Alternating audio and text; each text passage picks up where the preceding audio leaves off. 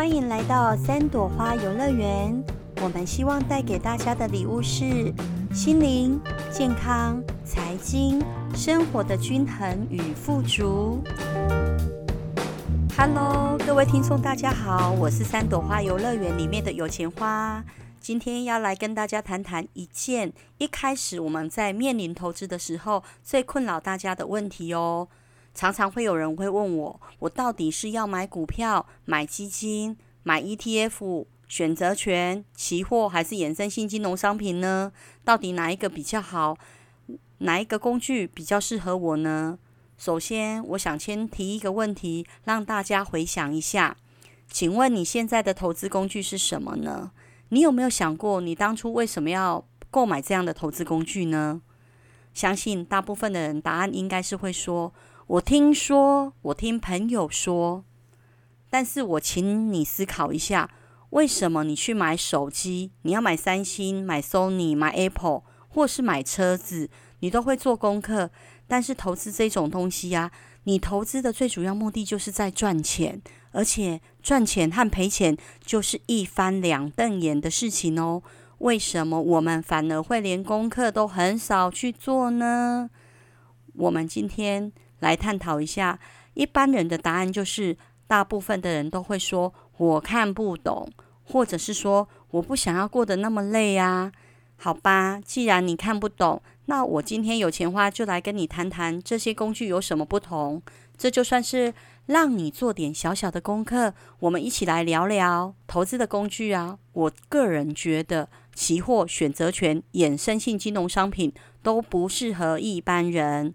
为什么会这么说呢？因为他们的产品比较复杂，而且重点在他们通常都有使用杠杆哦，所以它的风险就会相对比较大哦，不太适合一般人哦。那你会说比较适合一般人的投资工具是什么？我认为就是股票、基金、ETF。其实我们把投资比喻为出国旅行的概念，非常的贴切哦，因为投资它也是一种探险的旅程哦。我请你回想一下，你出国旅行的时候，你会选择用哪种方式呢？你会选择自由行、买七加酒的行程，还是跟团呢？这三种的差别在于机会成本的不同，还有你想要选择旅行的目的不一样，所以你选择的方式就不一样哦。像我啊，我就很喜欢自由行啊。自由行它需要做很多的功课，但是这样你会享受到很多旅游的乐趣哦，也会对于你去过的地方很有感觉。但是啊，自由行偶尔你就会走错路啊，所以这就像买股票一样，你需要做很多的功课。但是你如果选对股票的话，你的投资报酬率很可观。就像自由行，你行程规划的好的话，你不会走很多的冤枉路，然后你会觉得行程收获满满。投资就会带给我们很多投资的经验与想法，就跟我研究股票一样。所以买股票就像自由行，这种自己挑股票的方式，虽然赚钱的时候很有成就感、很兴奋，但赔钱的时候几率也非常的大哦。因为选股并不是一件很容易的事情，所以。买股票这种投资风险，在三种工具——股票、基金、ETF 里面是最高的。另外啊，有些人旅行他喜欢跟团，因为任何事啊，导游就会帮你安排得很好。比如说你想住哪里呀，然后你要去吃哪个饭店啊，或行程你要安排哪个景点呐，这一点就像我们投资里面投资共同基金一样哦。共同基金里面会有一个专业的经理人，他就像我们的导游。那由专业的经理人来领导你。首先，我先说什么是共同基金呢？我们简单来讲，它就是一种主动型的投资方式。它是由专业的经理人与研究团队来决定你要买什么标的哦，投资的比重多少，何时要买进呢？何时要卖出？所以，它是集合一群人的资金来做这种投资。这种投资的方式啊，其实它大幅的依赖人为的主观选股，他希望能够创造更高的报酬率。但是这种方式的手续费是股票、ETF、基金，它里面手续费最高的哦。报酬率的起伏也算是三种方式里面居中的，比股票来的小一点点。最后一种也是一般人目前常用的选择的旅游方式，就是跟旅行团买七加九的套餐。这有点像投资人自行选择 ETF 哦，买七加九的套餐，但是你行程还是要自己规划啊，有点类似买 ETF。ETF 的选择性会比基金来的更多，但是你还是必须做点功课啊，才会知道你要买哪一个 ETF。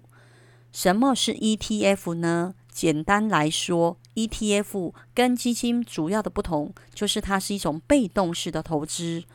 它首先它会定一定的投资原则，它事先定定好哦。比如说，他说他要被动的去追踪一一个指数。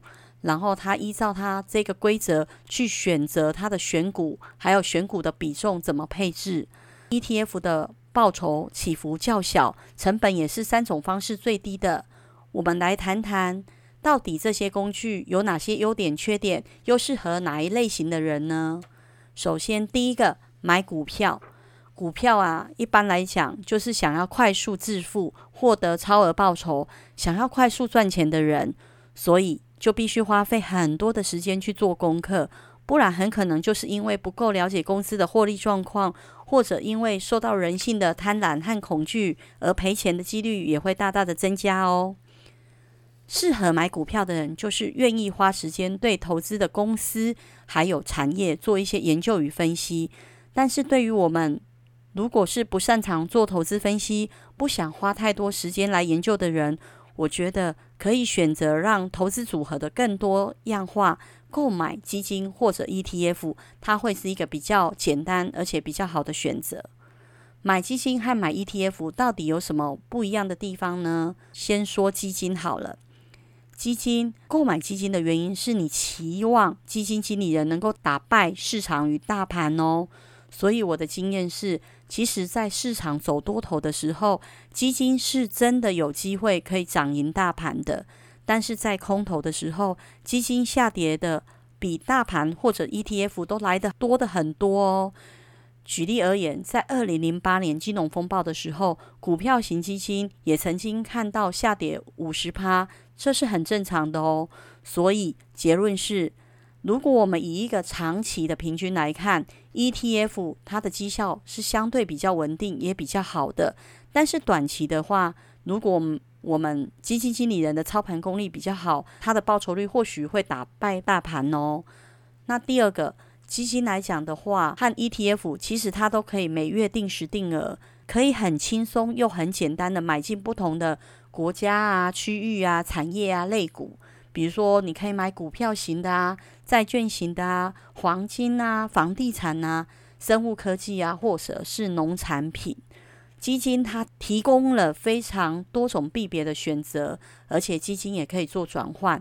但是 ETF 啊，通常就只有挂牌的那个币别哦。比如说，我们现在在台湾所看到的 ETF。大部分投信发行的都是台币计价的，那如果共同基金，它就有南非币啊、澳币啊、美金啊、欧元啊，台币计价，各种币别都有哦。所以它让共同基金有不同的币别可以选择，可以让我们投资的灵活度更高哦。可是基金有它的缺点哦，基金呢、它是手续费最高了，因为它为了让绩效能够超越大盘。基金经理人往往会调整他的持股，非常的频繁，所以基金的周转率很高哦。也许这能让绩效变好，但是也不一定哦。因为这样频繁的转换，所以它产生的费用通常也就是比较高的。另外，我们来谈基金经理人，他也会有舞弊的事情会发生啊。而且在基金，我们国家的规定是，以股票型基金而言，它至少要有七十 percent 最低持股的问题哦。所以。当市场大跌的时候，他也没有办法零持股哦。如果市场大跌的时候，通常投资人会很害怕，他就会需要赎回基金。基金经理人为了要应付这些赎回的卖压的流动性问题，他会卖掉他的持股哦。有时候因为这样的压力底下，难免会做出错误的决定。谈完这三种工具啊，总而言之，投资标的的选择就是一种机会成本的选择。我觉得人生不是得到就是学到，不管你投资什么工具，没有绝对的答案，只是要提醒大家的是，你必须去意识到你面对什么样的风险，风险有哪些？那你衡量你自己的风险承受度，还有你自己的个性，怎么样才最适合你呢？怎样的投资能够让你睡得好觉？这么做的原因是因为了让你做一些风险的管理，你重新去厘清你自己投资的目的目标是什么，你愿意付出的时间还有机会成本是多少？再选择适合我们自己的投资方式，而做出最后的决定哦。你若问我，我选择哪些投资工具呢？我会告诉大家，三种工具我都有选择。我选择股票、基金、ETF 这样子的配置，是因为我相信人生不是一场竞赛，人生是一场合作。我相信还是有很多不错的基金经理人，所以我偶尔想要买类似跟团的共同基金，偶尔想要享受投资的乐趣，我会买些股票，做些产业和个股研究。关于退休资金的规划，我就会想用 ETF 来分批买进，尽量减少卖出的投资策略。我最后分享一下，经过二十多年的投资生涯，我很大的体悟是什么？我觉得。在金钱的世界里面，不冒险才是最大的冒险。为什么会这样说呢？因为通货膨胀会吃掉我们的本金。另外，还有一件事情，我也感受很深刻的是，在投资的世界里，一知半解比无知还要危险。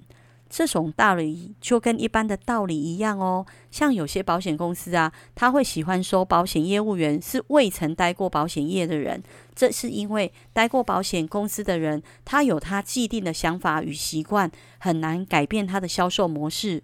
所以，如果我们学东西只学一半，或者学到一知半解，比完全不知道的人还要可怕哦。大部分的时刻，我从投资的过程中感受到投资的快乐，但是难免我也会出错。在投资的过程中，我体会到投资其实就是一场心理战，人性的恐惧和贪婪掌握了你整个投资的成败。我相信投资的经验能够为我们带来智慧，我们可以把投资想成人生的一场冒险的旅程，不断地去尝试和摸索哦。最后，我希望我们都能够得到丰硕的果实。今天很高兴能够跟大家谈谈不同投资工具的特点以及优缺点，希望能够对你的投资旅程有所帮助。我很认真的在分享我的投资经验。若是你喜欢我们的节目的话，请给予我们一些回馈，欢迎按订阅、分享，并在 Apple Podcast 按下五星级的评论。若有任何意见或想法，可以到我们的 FB 粉丝页留言哦。我是三朵花游乐园的有钱花，我们下次节目再见喽，拜拜。